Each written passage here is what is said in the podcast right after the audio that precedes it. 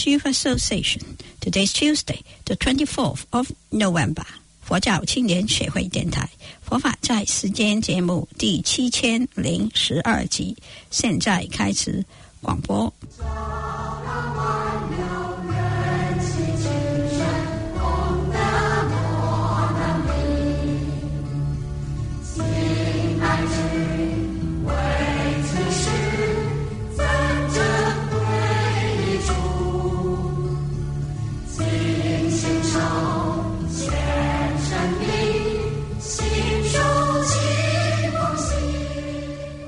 听众朋友，阿弥陀佛，欢迎收听《佛法在世间》节目。《佛法在世间》节目每个星期广播五天，从星期一去到星期五，每天下午一点三十五分到两点零五分，在这里 FM 一零四点六波段播音。星期一、星期二是国语播音。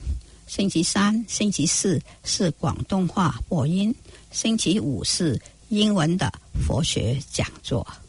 我们今天节目继续为大家公播《大方广佛华严经》。我们先来念佛：南无本师释迦牟尼佛，南无本师释迦牟尼佛，南无本师释迦牟尼佛。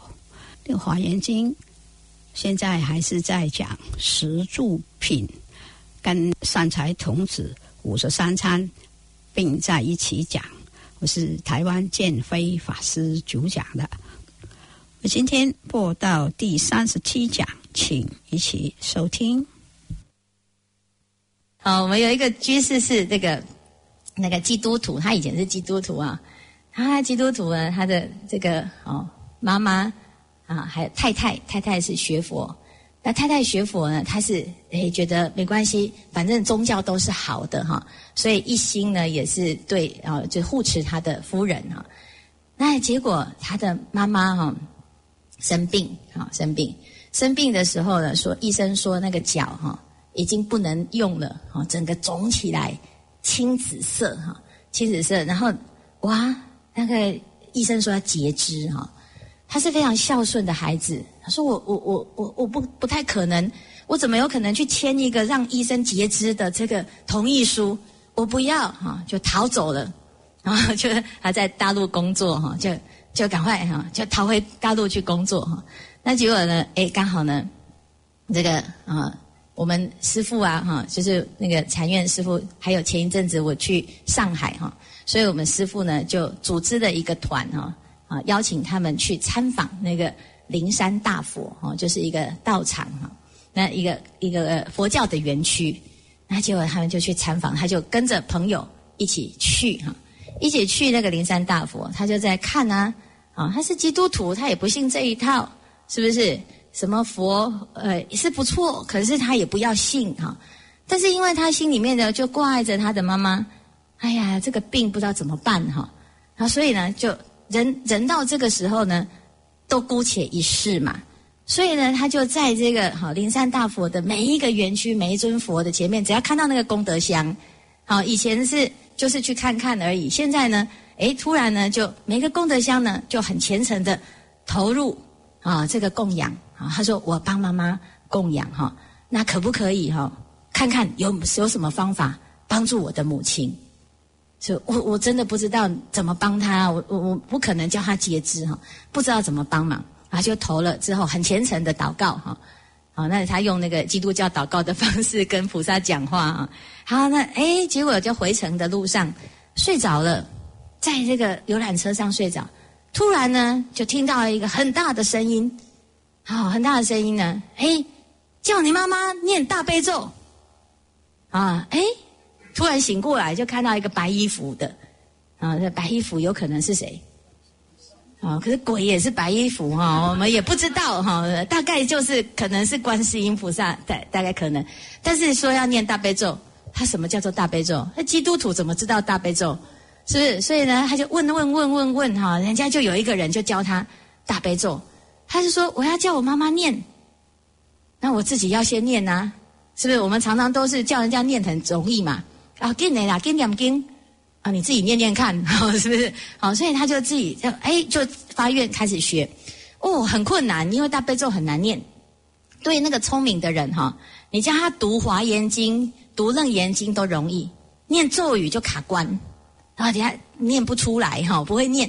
好，那哎，这个他就一字一句用罗马拼音在这边念念念。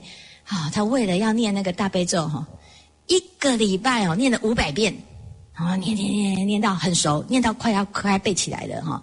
我们佛教徒有的都还不会背哈，人家基督徒都背起来了哈，啊，还背起来了。就背起来之后呢，他就做了一个 PPT，啊，用那个 iPad 做一个 PPT 哈，然后呢，哎，他就把它录起来哈，放在他妈妈的床头，让他妈妈听，然后读学啊，你看这么这么孝顺，啊，也很善用那个科技哈。结果呢，他在回来看母亲的时候，兄弟姐妹都一起来看妈妈。他就说：“哎呀，妈妈，来，你的脚哈，因为脚已经很严重，所以他回来都会帮妈妈按摩。好，我来帮你按摩，你脚放我的脚上，好，我再帮你按摩。一边按摩一边按摩。哎，奇怪，为什么这个这个这个地上哦都是血血？怎么都是血血？他说：哎，怎么会这样？就捡起来，哎，这是他妈妈的那个脚皮。哎，怎么黑黑的这个血血这样？他说：哎，怎么怎么脚皮掉这么多？就一看哦。”他妈妈的脚哈，好像脱皮，啊，像那个蛇皮脱皮，他就从那个皮呀，就开把它撕开，就这个紫色的皮呢，撕开之后呢，那里竟然是像婴儿的那个皮肤，就像我们结痂痂掉了之后，那里面的这个脚呢，啊，是像婴儿新生的那个皮一样哈，哎，是撕开之后，他的脚竟然是好的。而不用截肢的，所以他当当场呢，就是真的觉得到底是怎么回事？因为他这个信不信佛的人哈，要让他看到这个事情，这这个叫不可思议，他完全没有办法啊想象到底发生了什么事情而改变。他唯一只有想到，就是有人叫他念大悲咒，然后呢，他真的去念了大悲咒，然后念完大悲咒之后。哎，你说刚好凑巧吗？的确是凑巧，怎么巧的这么刚好？是不是？啊，念完他的脚是这样，那你要不要念？我不信这一套，可以呀，继续烂呢。你姑且一试，竟然这么好，你看不用截肢，所以要信还是不要信？哦，所以呢，哎，到底要不要信这件事情？啊，有时候，有时候就是一念，姑且一信，即使没有没有什么效果。也没有损失啊，是不是？就是没有损失啊。那我们念念看呢，在念的过程当中，你才会打开你的视野，因为我们从来没有这种经验，那没有接触，你不知道。后来呢，他就读，开始读《华严经》。我们现在上海的居士哈，开始流行《华严经》哈啊，大家就是因为我们刚开始是《华严经》要寄过去不容易，都是要人慢慢扛过去哈。它是不能寄送的，在在中国大陆没有那么方便，都要审批，好要核核准才可以哈。那我们在这个啊，他在读啊，他就就是少数的那几套，自己呢留在那个地方。本来我们是要哈，就是在这个慢慢存存存存到一定的量再供养道场。结果呢，我们居士帮忙扛过去，看到华严经那么庄严，就想说我也要请一部啊，所以有几位。居士呢，就请了几套华严经。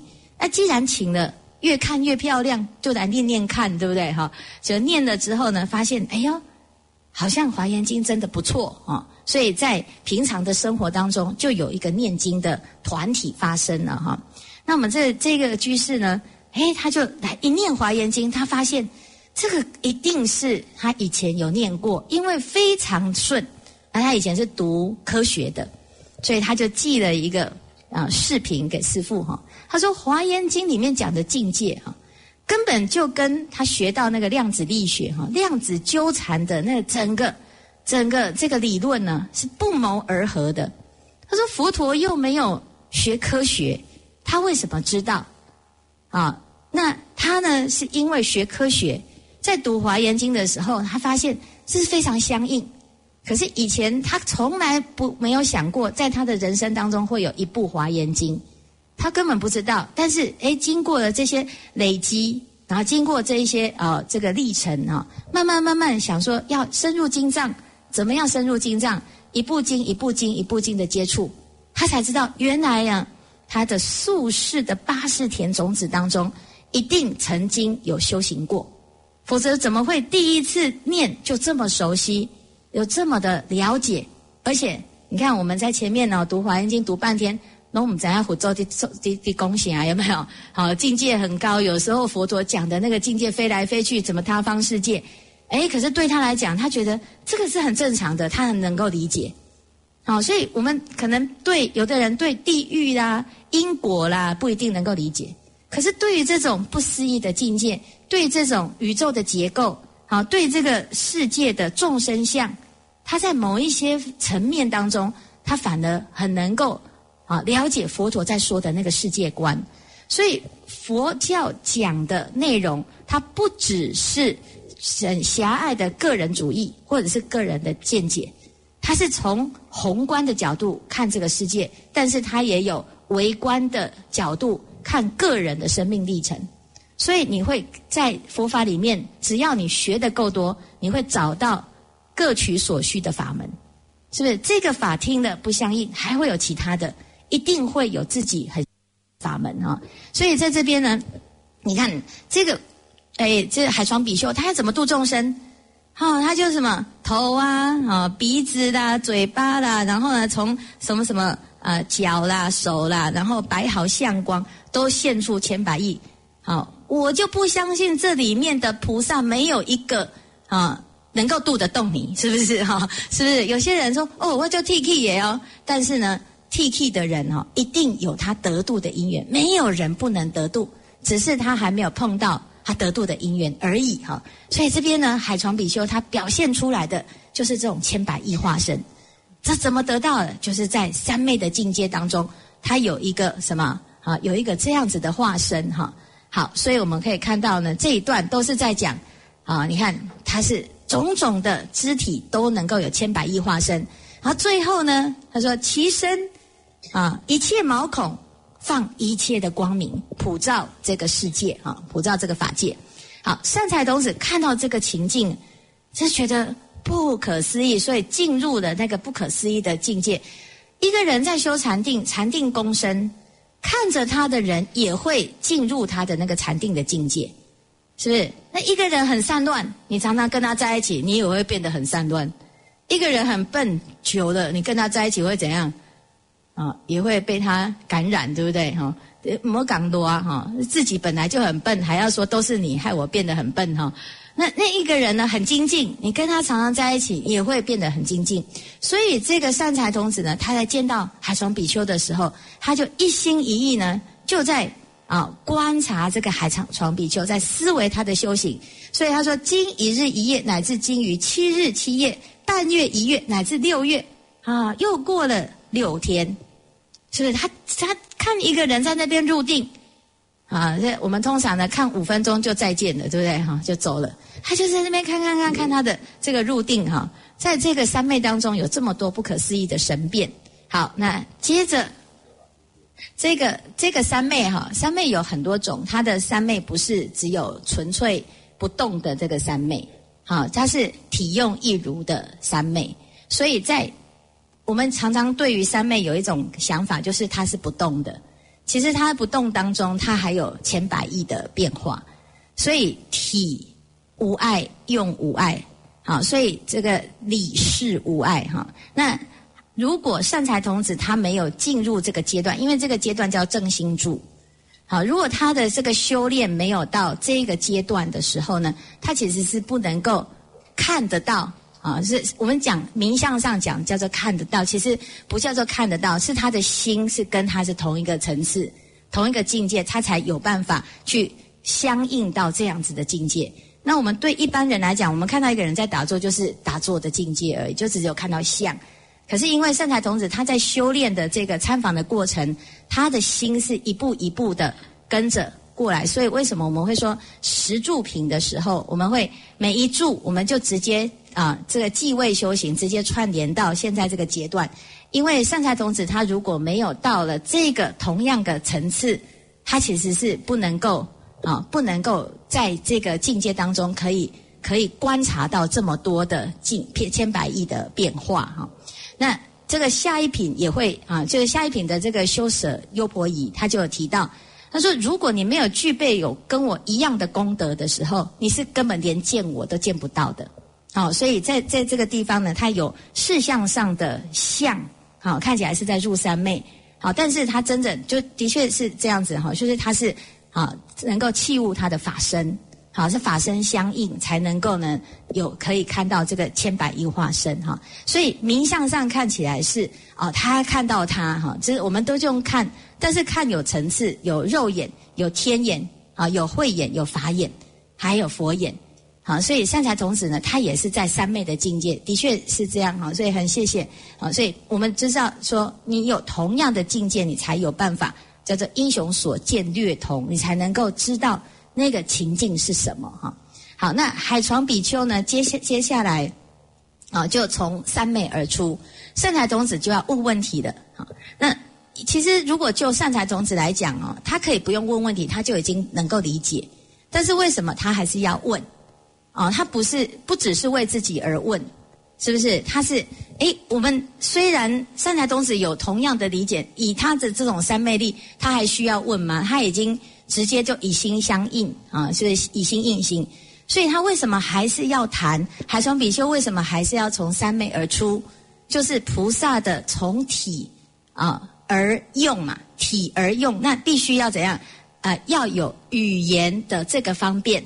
来让一切众生了解这个法门，所以这个境界是不可说，但是不妨碍他用我们能够理解的方式来描述。但是描述这个境界，它也是很有限的，因为它只能告诉你说大概有哪一些像哈。所以这个语言文字呢，其实它的确是可以表现出某一种境界，但是他也会在这个语言文字当中啊有有很多。意识思维不能够啊，不能够表达的啊，这个意会的境界哈。所以呢，善财童子他就说：善哉啊啊，圣者稀有奇特，此三昧最为甚深。这个三昧的境界这么的殊胜。好，能够利益除灭众生无量苦哈。那如果是这样，那可不可以跟我介绍一下这个三昧的殊胜哈，到底是什么哈？所以他下面呢就在讲说，这些三昧呢，啊，其实入了这个三昧有这么多的功能，好，有这么多的功能哈。好，那圣者此三昧者，云为何等？等叫做什么名字？是什么三昧？你怎么可以出现这么厉害的这种三昧的境界？他说：“这个三昧呢，叫做普眼舍得三昧，又名般若波罗蜜境界清净光明，又名普庄严清净门，是不是好？所以这是他是就想说，其实这个三昧不是只是普通的定而已。我们一般听到三昧，可能就想说啊，就是入定。其实这个定当中呢，有智慧，好，这个智慧当中呢，是无爱的智慧。”无碍的境界，好，所以他讲说普庄严清净门，好，所以这是这个海床比丘哈对善财童子的一个回应。好，那接下来呢，我们要下礼拜再继续看哦后面的开示。所以我们可以看到，他来到见到海床比丘的时候，海床比丘要准备要教他这个三昧法门，所以先让这个善财童子看到这整个三昧的不可思议。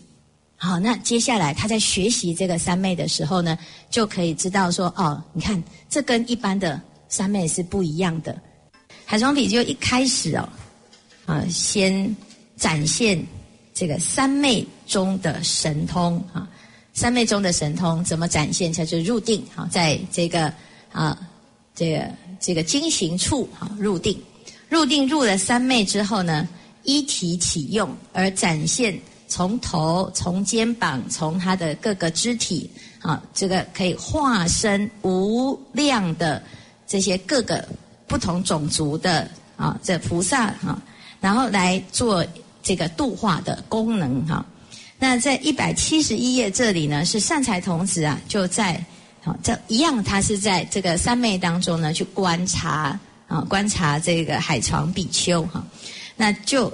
发现这个三昧的力量是不可思议，好，那乃至于在这个地方呢，好如是我们看这个一百七十一页这边呢，他讲如是啊，助力观察。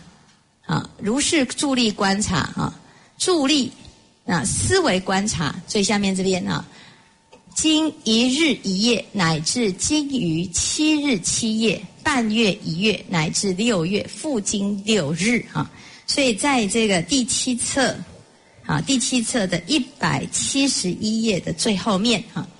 就是他在观察这个海床比丘的这个修行啊，啊，他经过一日一夜乃至经于七日七夜，半月一月乃至六月，复经六日，啊，那观察这么久的时间，过世以后，海床比丘从三昧出，啊，就是在这里面呢，就哎。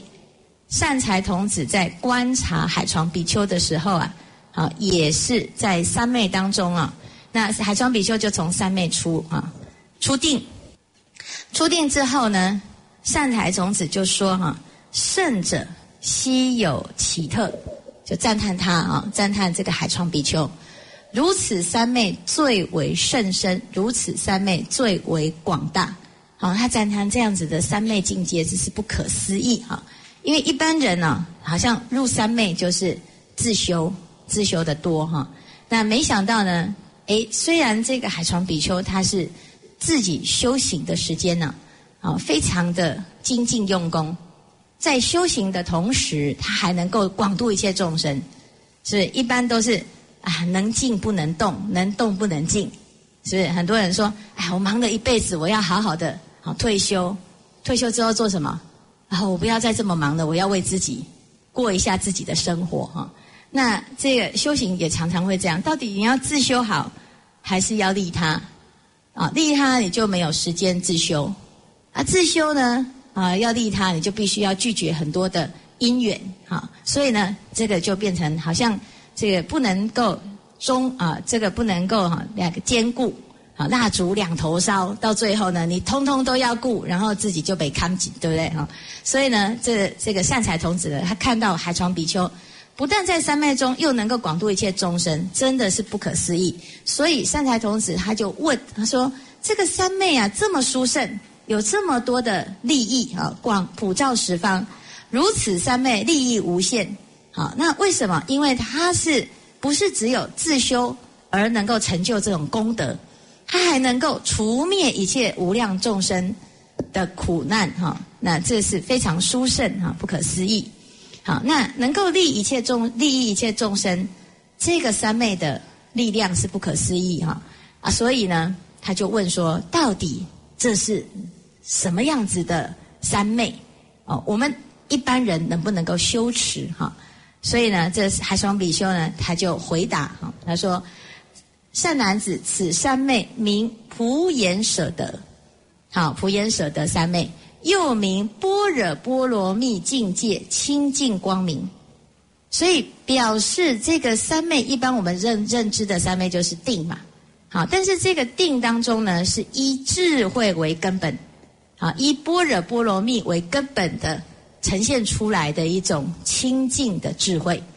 好，清净智慧哈，所以哎，他说哎，在这个清净智慧呢，啊，他在这个啊普度一切众生的时候，他具有普庄严清净啊的这种功能啊，所以他说，因为怎么得到这个三昧啊？因为修般若波罗蜜，好，所以他是修智慧啊，修这个般若波罗蜜而成就这样子的三昧哈。好，然后他继续讲啊，他说。哎，这个三昧境界呢，到底内容是什么？因为刚才只有看，啊，看这个啊海床比丘他在展现三昧的功德嘛，然后就是广度一切众生哈。那他就想说，那这个里面到底要怎么修哈？它里面的境界是什么？啊，请问你入三昧的时候是什么状态哈？好，海床比丘就回答啊，入此三昧时哈。你就会知道怎样才会知道哈。很多人对于这个入定有很多好奇，说到底怎样才叫入定？好，请问你问了很多人，怎样才叫入定？你知不知道什么叫做入定？好，为什么会不知道？因为你问的是谁？问的是没入定过的人，对不对？好，所以你问那个没入定过的人，你怎么会知道什么叫做入定？是不是？好，所以呢，哎，这个要问就要问专家，而不是只是问。好，这你就你就跟隔壁的差不多程度，哈，那两个程度差不多的人在讨论啊，这个世界之外啊的情况哈，那就不是问对人啊。所以问到海床比丘呢，一定要把握因缘，因为他刚刚才入定过嘛。那他又修成功了，而且他能够展现出，哎，他的这种智慧哈。所以，呃，你这个境界到底是怎么回事哈？他说，当你入了这个三昧，你就具备有这种般若智慧，就是了知一切世界，往益一切世界，超越一切世界，庄严一切世界，修治一切世界等等，无所障碍，啊，都没有障碍哦。所以。这个修般若波罗蜜真是不可思议啊！我们有一部经啊，叫做《大般若经》，啊，有六百卷。我们现在呢，这个啊，《华严经》是八十卷哈，《华严经》八十卷，就就有人觉得师傅，我觉得哈，这个念的好久好久好久哈。那哎，如果念的六百卷哦，那到底是什么概念？就好几倍，所以。这个六波六百卷里面都在讲什么呢？都在讲般若波罗蜜。那你真的去念呢，你会发现，哎呀，就是浓缩在《金刚经》里面，全部的般若真义都在《金刚经》里面做一个总结。因为《金刚般若波罗蜜经》是在啊这个大般若经的第五百七十会啊，在第五百七十卷那个地方啊。那他是这个做，等于是这个课程里面啊，要接近尾声的，在做总复习啊，做总结。那这个《金刚经》大家读过，对不对？哈，就是问了两个问题之后，佛陀就一直反复：佛说一切众生即非一切众生，是名一切众生；佛说一切佛法即非佛法，是名佛法。啊，佛说什么？哎，这个世界诸世界非世界，是名世界。啊，那。佛说三十二相即非三十二相，是名三十二相。啊，所以哎，好像就是一直说 CDM 这样哈。那一直一直这样反反复复，反反复复哦，这样就是大般若经啊。所以很多人呢，以为修禅就是只要呢，你问他要不要喝咖啡，你就只要回答好。佛说喝咖啡即非喝咖啡，是名喝咖啡。好，只要这样子呢，你就是在修这个般若哈，唱反调就对了哈。那那事实上呢？你你在生活中，你跟人家唱反调，你就会很多障碍，好，所以呢，人家是修般若哈，修到自在，你修般若修到最后呢，怪怪哈，所以呢，好，所以诶，我们真的要有般若波罗蜜的智慧，它就是对某一个事情啊，能够反复的用各种角度都能够观察，而且看得很清楚，是不是？所以呢，你说啊，这个人。啊，有时候我们只会看到他的其中一面，啊，然后最后呢，哎，到底有没有真的认识他，也不见得啊。法师讲到这里，节目时间差不多了，我非常感谢建辉法师。我们在下星期同样时间再为大家播出下一讲，我们一起回向，愿消三障诸烦恼，愿得智慧真明了。普愿罪障师消除世事强行菩萨道。